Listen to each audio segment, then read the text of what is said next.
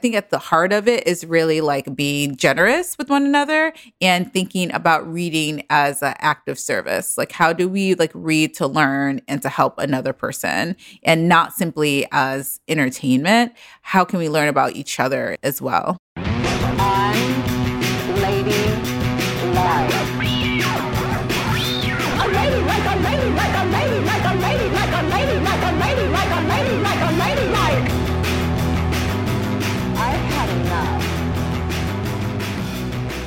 Caroline, have you ever heard the story about Toni Morrison and the Adventures of Huckleberry Finn by Mark Twain? I have not. okay, I I had not either until recently. So, Huck Finn is historically one of the most commonly banned books in American schools and libraries because of racist stereotyping and flagrant use of the N word. And the first time Toni Morrison read it as a child, she hated it. Like eh, she said she found it disturbing. Yeah, understandable. But here's the thing, Caroline. As an adult, Morrison's perspective on it evolved. So she decided to reread it, and she walked away really appreciating the richness of Twain's writing, the complexities of Huck's relationship with Jim. And she concluded that banning Huck Finn out of concerns, specifically that it might damage Black students, was nonsense. She described it as, quote, a purist yet elementary kind of censorship designed to appease adults rather than educate children. Is that sounding familiar to these times that we're living in? Oh, yeah. I mean, like, especially in the context of all of the book banning and attempted book banning that's going on right now. Yeah. And I mean, what we are witnessing now is sort of the inverse of the Huck Finn bans. Like books by Black authors, including Toni Morrison, are being targeted across the country for allegedly radicalizing students with critical race theory and heavy air quotes here racism towards white people. Yes, we must protect the white children. but Caroline, Black students across the country have also been forming book clubs to resist those bans and read Black literature anyway. All of which is why today's conversation with our guest, Glory Edim, AKA Well Read Black Girl, could not come at a more perfect time. In community, we can talk about these things and we can have discourse and we can be uncomfortable. It's okay. Like, that's part of the the well read process. It's like you're learning through things and you're asking questions. Well Read Black Girl's whole mission is to celebrate books by Black women and non binary authors. Glory started it as an IRL book club, and it has since blossomed into a massive online community, two anthologies, and a new Well Read Black Girl podcast. So today, we're talking with Glory about the story of Well Read Black Girl and the power of reading. Growing up, Glory could be found exactly where you'd expect a future well read black girl to be. Oh, God. I mean, I lived in the public library. Like I went to the to the public library every day. I remember having like this like huge backpack and I would go into the stacks and I would like throw everything in there. So I had like Little Women, I had like Judy Blume, I did like Nancy Drew. I was obsessed with the Babysitters Club. Like, the library was such a part of my upbringing and even thinking about civic participation, like I just was so um careful with my books. Like I really just thought like this was such a big responsibility, like taking something from this massive beautiful building that had all these like library shelves and bringing it back to my home. Like I wouldn't let my brothers touch it to get it sticky. Like I didn't bend the pages. I was just so meticulous because it felt like a really big responsibility. And I think that kind of feeling and idea of, you know, like how I take care of books and how I take care of other people's. Eh, like I, I do see that as a very precious act. And that is something that started off very young. Glory was also very young when one day at the library, she stumbled across Maya Angelou's autobiography, I Know Why the Caged Bird Sings.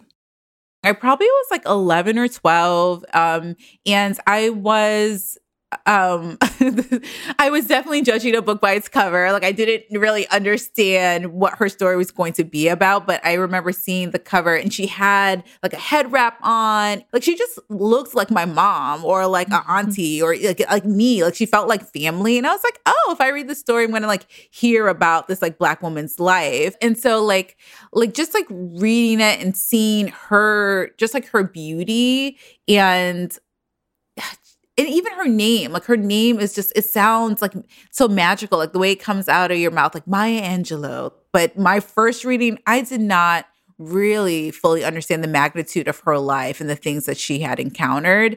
And then as I got older, I really saw how she developed her voice and was so, so, um, just like so resilient, but also just like fearless. Like she just has such a profound audacity and like feeling of uh, self assuredness that I was hoping to emulate in adulthood. I was like, I want to try all these things and take all these like really great risks, whatever that might look like. I wasn't sure how it would manifest, but um, she set that example for me for sure.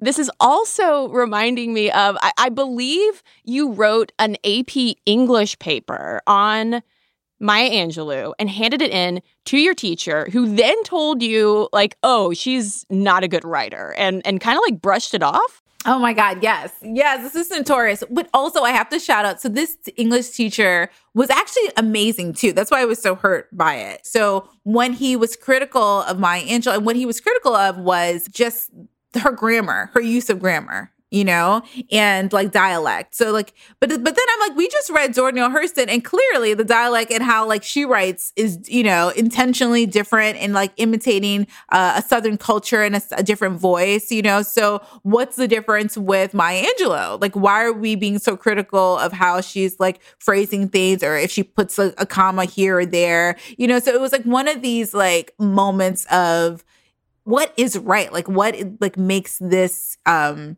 appropriate or not appropriate. And I like had to take a stand to say, like, no. And I felt like in that moment, he was dismissing her intellect and her way of sharing the black experience and i took offense but it was also this moment of me like standing up and like really being like okay i have an opinion on this and i feel strongly and i'm going to voice it i was that motivated and moved by it because i was like who gets to say what's right. Like, who gets to say, like, this is like the way she writes is bad or good? Well, connect the dots for us then between kind of those early formative experiences and when you get to college and you really start diving more into like black feminist literature in particular. Yeah, I mean to to attend Howard University or quite honestly, any historically like black college is such a life changing and very affirming experience. And I also like understood that I was like st- sitting in this space of just um, reverence, like, you know, knowing that like Zora Neale Hurston attended Howard and, you know, to Toni Morrison and all these like greats, you know. So automatically I was like, I want to be part of this lineage. And I started reading the works of like Bell Hooks and Cade Bambara and Audre Lorde and reading it in a way that I was looking at the methodology of Black radical feminism and how it is like centered on liberation and just like collective empowerment and being very aware of where I sat at, at my university and how I was like really looking to make change. And again, those the books that I read during that time really served as just a blueprint, a guide, uh, a way of like being. You know, I don't I don't think prior to that I had um, really decided what my ideology would be. Like I, I wasn't calling myself a feminist. I don't think I was like I had fully embodied it. But once I arrived at Howard's campus, that changed, and I knew that um, my identity as a Black woman is so vital to just like my my whole being and embracing my multiple identities. I could be you know, voice my opinions and just like feel stronger ar- about ideas that could seem like unconventional or even, uh, dare I say, radical, right? Like it's like that idea of being surrounded by work that inspires you to to be greater and to dream bigger was it it just like it moved me and it made me see the power of words. Mm. Okay, could you define well read? Oh, I love that question. So I define being well read as a person who is curious and looks at words and books as a method of investigation. So, whatever you're reading, you're like really taking it in, you're looking for substance, you're looking for um, moments of pause and reflection and it gives you an opportunity to ask questions. So I really think that curiosity is like key to being well read. It's not simply just like reading words and repeating them verbatim and you know knowing all these scholarly texts like that's great, but the the beauty of it is really having conversations and like building connections with people. Yeah, we were going to ask kind of how that definition compares to maybe the uh like the the more traditional or literary idea of being well read, which I feel like is very much focused on like quantity and like, have you read the canon? Right, right. And, and, what is the canon? So, right. you know, like like growing up, you know, that, that would have been Walt Whitman and a lot of like old dead white men. And and like now it's like there's so much more. There's just so much more beauty and richness in literature. And I think of the canon, I'm thinking of Pachinko, you know, I'm thinking of uh, Toni Morrison, I'm thinking of women and people that have been largely underrepresented in literature. And now we have this beautiful, just like reshaping of it. Um, and that's exciting for me.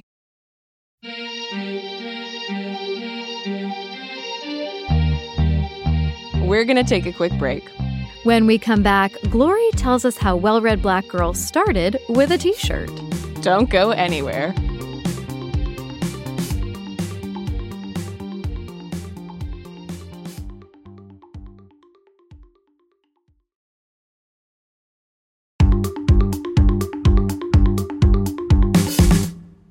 So I was given um, a like a t-shirt by my partner um and it was for my birthday and it said like well read black girl on it. And this like t-shirt was my favorite thing and I wore it everywhere. And people would see me out in Brooklyn and you know how Brooklyn is. New York is just like this small big world where people will come up to you and talk to you and I'm a chatty catty so I welcome that kind of energy we're back with well read black girl Glory Edim. And I, we got to describe this t shirt because it was designed like a university logo. So you had well read black girl in big letters at the top and a crest with the names of Glory's favorite authors like Octavia Butler and Maya Angelou in it so people would simply ask me where I got this t-shirt from. When I'd be like, "Oh, actually, yeah, like, you know, like my boyfriend made it for me." And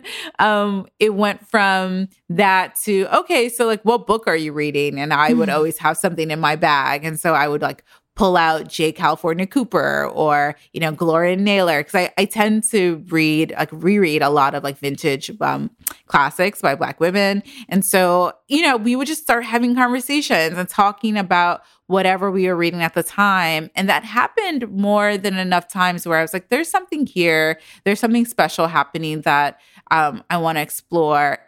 This was back in 2015. Glory decided to start a book club with some friends and made an Instagram for it. And that's how at Well Read Black Girl was born. For the longest time, that Instagram handle was like my mom and like three girlfriends from college. you know, it was sincerely a book club, but the the thing that changed was when I met Naomi Jackson. So Naomi Jackson had a new book coming out. It was called The Star Side of Bird Hill. I had read it and then went to a uh, a book signing with her at Greenlight Bookstore in Brooklyn, and I just was so moved by the book. It's a really beautiful coming of age story with like different like moods and textures. It's just so delightful, and it was her first book. So in that moment, you know, I felt like this connection with her. I just asked her to, you know, I'm going to host a small book club. Would you be open to coming to the book club and, you know, talking to us about your work and about the book? And she accepted my invitation. And that, yes, really changed the trajectory of the organization and how I even thought about approaching people and asking them to participate. Glory was emboldened to invite more Black women writers to speak at the book club. That first year, they had a slew of amazing debut authors, including Margo Jefferson, Kaitlyn Greenidge, Nicole Dennis Benn, and more. We were there from the beginning. Like we were buying the books, we were we were tweeting about it. We were like, you know, at all the book signings, we were showing love. And I want to continue that energy of like supporting young, emerging black writers and women of color from the very beginning. Just two years after starting Well Read Black Girl, Glory kickstarted the first Well Read Black Girl Festival, which is a full day of literary panels and workshops. The Kickstarter hit its fundraising goal in the first three days and swiftly sold out. The festival, by the way, is still going strong, and this past year, Gabrielle Union was the headliner. Well, uh, I read in an interview you gave, I think it was last year, to Essence that you avoid the language of giving voice to black authors in terms of like describing what well read black girl is all about and instead describe it as giving space why is that distinction important to you? Because we have a voice. That everyone has a voice you know? What we need is more opportunity. What we need is more things for people to feel connected to and and and more visibility and ways to amplify their work. Um there's this kind of misconception that there's like oh there's not enough black writers or you know there's like there's a lack of talent which is not the case. There are so many incredible writers who are ready. They have books and proposals and they just need an opportunity and they need someone to say like hey like this this is important and it matters and we want to help you succeed. Majority of the dms and the questions i get are around that. They're like how how do i do this? Can you offer me direction? Can you introduce me to an agent? Can you like give me like tips on my book proposal? So th- those are the things that people are looking for just the right opportunity and space to to grow and to and also to make mistakes and ask questions. Like you don't have to come out of the gate perfect. You can have space to um to ask for help. Another way Glory has made space for Black writers is through anthologies. In 2018, Glory curated her first anthology, Well Read Black Girl Finding Our Stories, Discovering Ourselves. Her second, on Girlhood 15 Stories from the Well Read Black Girl Library, was published late last year. We're curious about your process for putting together anthologies. Like, how do you think about who your audience would be, what excerpts to include? Like, how how did you start to go about that?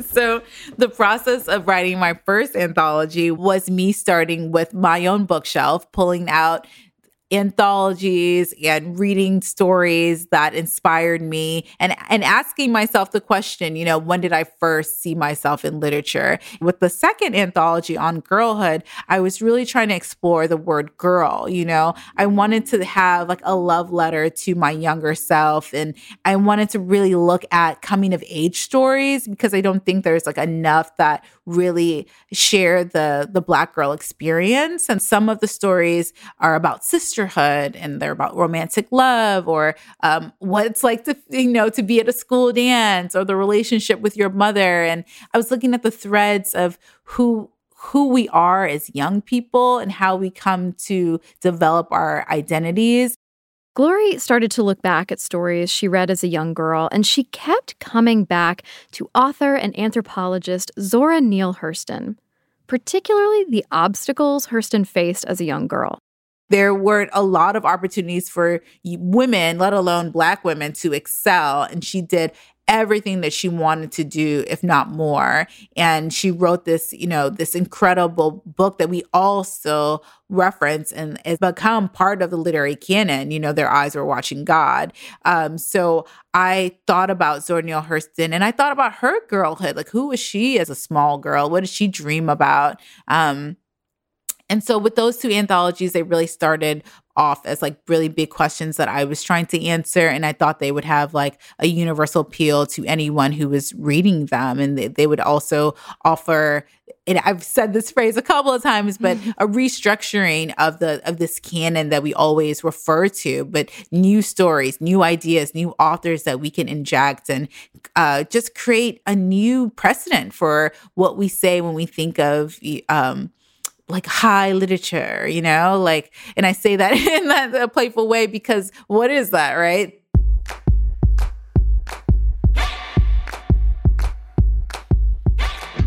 We're going to take a quick break. When we come back, we've got a lightning round of reading questions for Glory. Stick around.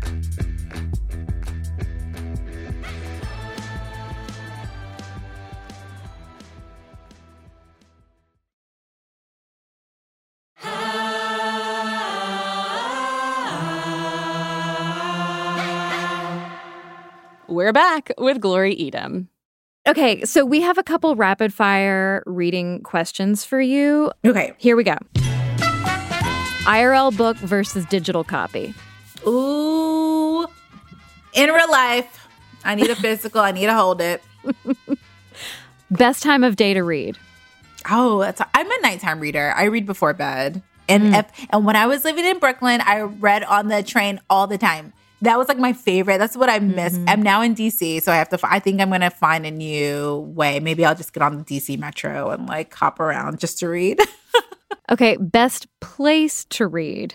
Ooh, okay. I have like a, a very cozy chair. Like I always dedicate like a chair. Like you gotta find make your like spot. You gotta have like your little easy boy, a spot in the sofa that's like nice dented in. You need your own chair, a special chair that you make your own. I got maybe a curveball for you. Reading Go. a brand new book or rereading an old fave? Oh, I'm a rereader. I love like reading something again and again and again. Number one tip for cultivating a reading habit. scheduling time. You can schedule time to read. You can put a little no memo on your phone or put it in your calendar and say, you know, I'm going to read 20 minutes a day. It's going to be part of like my morning pages or my journal or right before bed. I personally read before bed. Um, it, it relaxes me, kind of winds me down. And sometimes I even put like a, a page number, like, okay, I want to read 10 pages um, and I want to get to like this part. But I'm also a little like compulsive. but it helps me it helps me track my reading and because I also take a lot of notes when I'm reading, so it helps me like okay, I want to get to this page. Joining a book club or starting your own. Oh my gosh. Well, you know, I love a good book club. If you are going to start a book club, you have to be organized and you have to be consistent because people will like, like not finish or they'll, you know, they'll come for the wine. You have to be organized for starting. But joining, I feel like it's a little bit more like relaxing. You don't have to do the facilitation or organizing or like, you know, send out the Eventbrite or send out the email. I feel like joining is a lot more fun. Be a joiner. I, I'm a, that's a philosophy for life. Join all the things, especially book clubs. And finally, what's what's a book that we should read next? There's so many books. Oh, okay. You know what? I just started this book. That's really fun. It's called Yinka, Where is Your Husband? And it's all about this woman who's basically, it's like a romantic comedy, dramedy, and she's British, um, Nigerian, which is also fun because I love a good like UK ish, like Bridget Jones kind of vibe. And her aunts are always just like talking about how she's single and she goes into all these antics about how she could like find her husband, but also maintain her own kind of agency. But it's funny. It's like really funny. Um, and I love this idea of like this Nigerian girl just going out in the world and subverting tradition and being her own self. Well, Glory, that concludes our rapid fire round. Thanks for playing. Okay, Glory, we're we're done with the rapid fire, but we're not done with the advice yet. So, what do you think about grappling with that idea of I should be reading this. I should pick this up. What advice do you have for people who are grappling with the pressure of the shoulds on their to read list?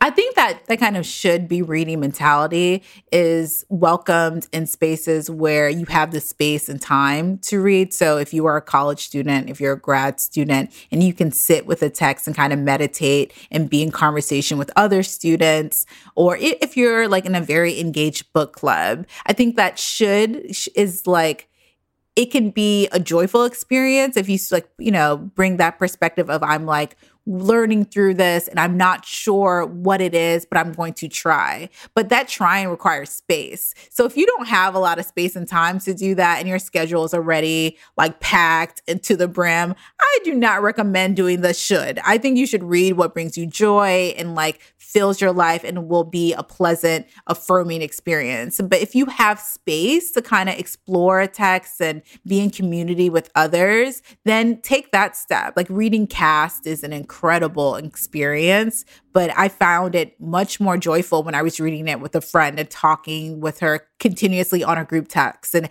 asking her questions and then referring to our JSTOR accounts to get, you know, more more just like detail, you know? Like I think more of the the should should be done in community. Kind of on the flip side of um the idea of, you know, giving some space and time to maybe some of the should reading, some of the deeper reading. I'm very curious to get your thoughts on what I'm calling performative reading on social mm. media. And by that, I'm I'm really thinking about like uh, the scourge of white ladies posting like pics of like a, a how to be an anti-racist with like a caption like doing the work, which maybe they are doing the work. Maybe I'm just terribly cynical. Um, but I'm curious what you think about that element of our current kind of reading culture. That's that's so funny. My like pet peeve is like when people post their to be read list or they're like book stack for the month and they have like eight books. And I'm just like, wait, there's no way. Like on average, I can read like two books a month. And I'm like really reading consistently, you know, maybe three if I'm if the book is like under 100 pages or something. but it's just wild to me. I'm like, do you have no other jobs? Do you have no other like like like you can there's no way you're reading like eight books of like intense plot driven like no. So I think there's a lot of just like the books look pretty and it's aesthetically pleasing to post online. Like we get it, but please stop saying you actually read those books. Um in terms of just like this performative reading and people, I think I don't know, I think a majority of people are really trying their best and I think a lot of people need um, just like extra validation. Like we're lonely, we want to feel like we're making a difference. And instead of like going out to volunteer at a shelter or doing something that might be more meaningful or have a greater impact, people find that sharing something on social media equates like uh, activism light, you know? Mm-hmm. And um, I would prefer if people actually did the work of like finding ways to change policies and you know like volunteer at their local library and do things that make a, a greater impact in their communities versus just trying to post things on social. I always say that reading is just the beginning. Now after years of championing other people's books glory is adding herself to the canon. Her memoir gather me a memoir in praise of the books that saved me is coming out in november it's been a life changing experience. It's, it is hard as fuck to write a memoir. If anybody thinking about it out there, considering it, it is hard. You should have like a therapist on like speed dial. And I just learned that like I can write this memoir. I'm going to set it down. I'm going to publish it and it will no longer be a part of me. Hmm. And I also think as Well Read Black Girl, the festival, the podcast, the books, like they're all works of art, they're all works of service. And I need to create that separation so I can see them clearly and allow them to grow. And they've definitely grown, y'all. That Well Read Black Girl Instagram, you know, the one that only her mom and a few friends followed for so long, now has more than 400,000 followers you can be by yourself reading and like you can get lost in a story and you can feel like part of something larger than yourself, you know. So anyone who participates in the well-read Black Girl Book Club, the the the beauty of it is really having conversations and like building connections with people.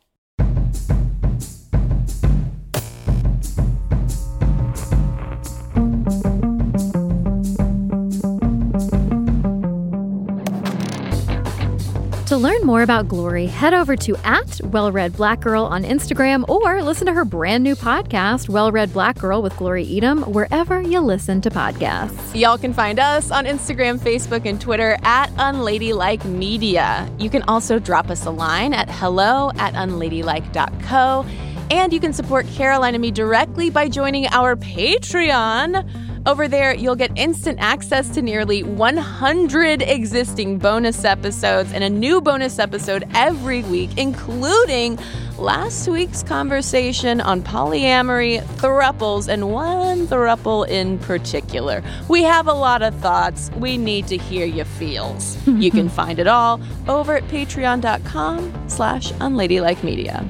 Nora Ritchie is the senior producer of Unladylike. Michelle O'Brien is our associate producer. Gianna Palmer is our story editor. Shruti Marante transcribes our tape. Our music is by Flamingo Shadow, Ami May Cohen, and Sarah Tudzin. Mixing is by Jared O'Connell. Sound design and additional music is by Casey Holford and Andy Christens. Executive producers are Peter Clowney, Daisy Rosario, and Unladylike Media. This podcast was created by your hosts, Cristen Conger and Caroline Ervin of Unladylike Media.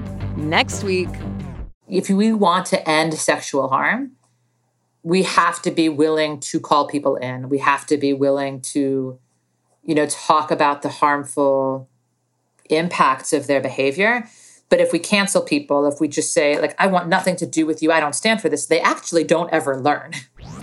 It's another edition of Ask Unladylike, where we open up our mailbag to bring you our unladylike advice. For this episode, we've invited back criminal justice professor Alissa Ackerman. She's bringing her perspective on what to do if a person you love is accused of sexual assault and what to do if your friend is dating an alleged abuser. Y'all don't want to miss this episode, so make sure you're subscribed to Unladylike. Find us in Stitcher, Spotify, Apple Podcasts, or wherever you like to listen. And remember, got a problem? Get unladylike!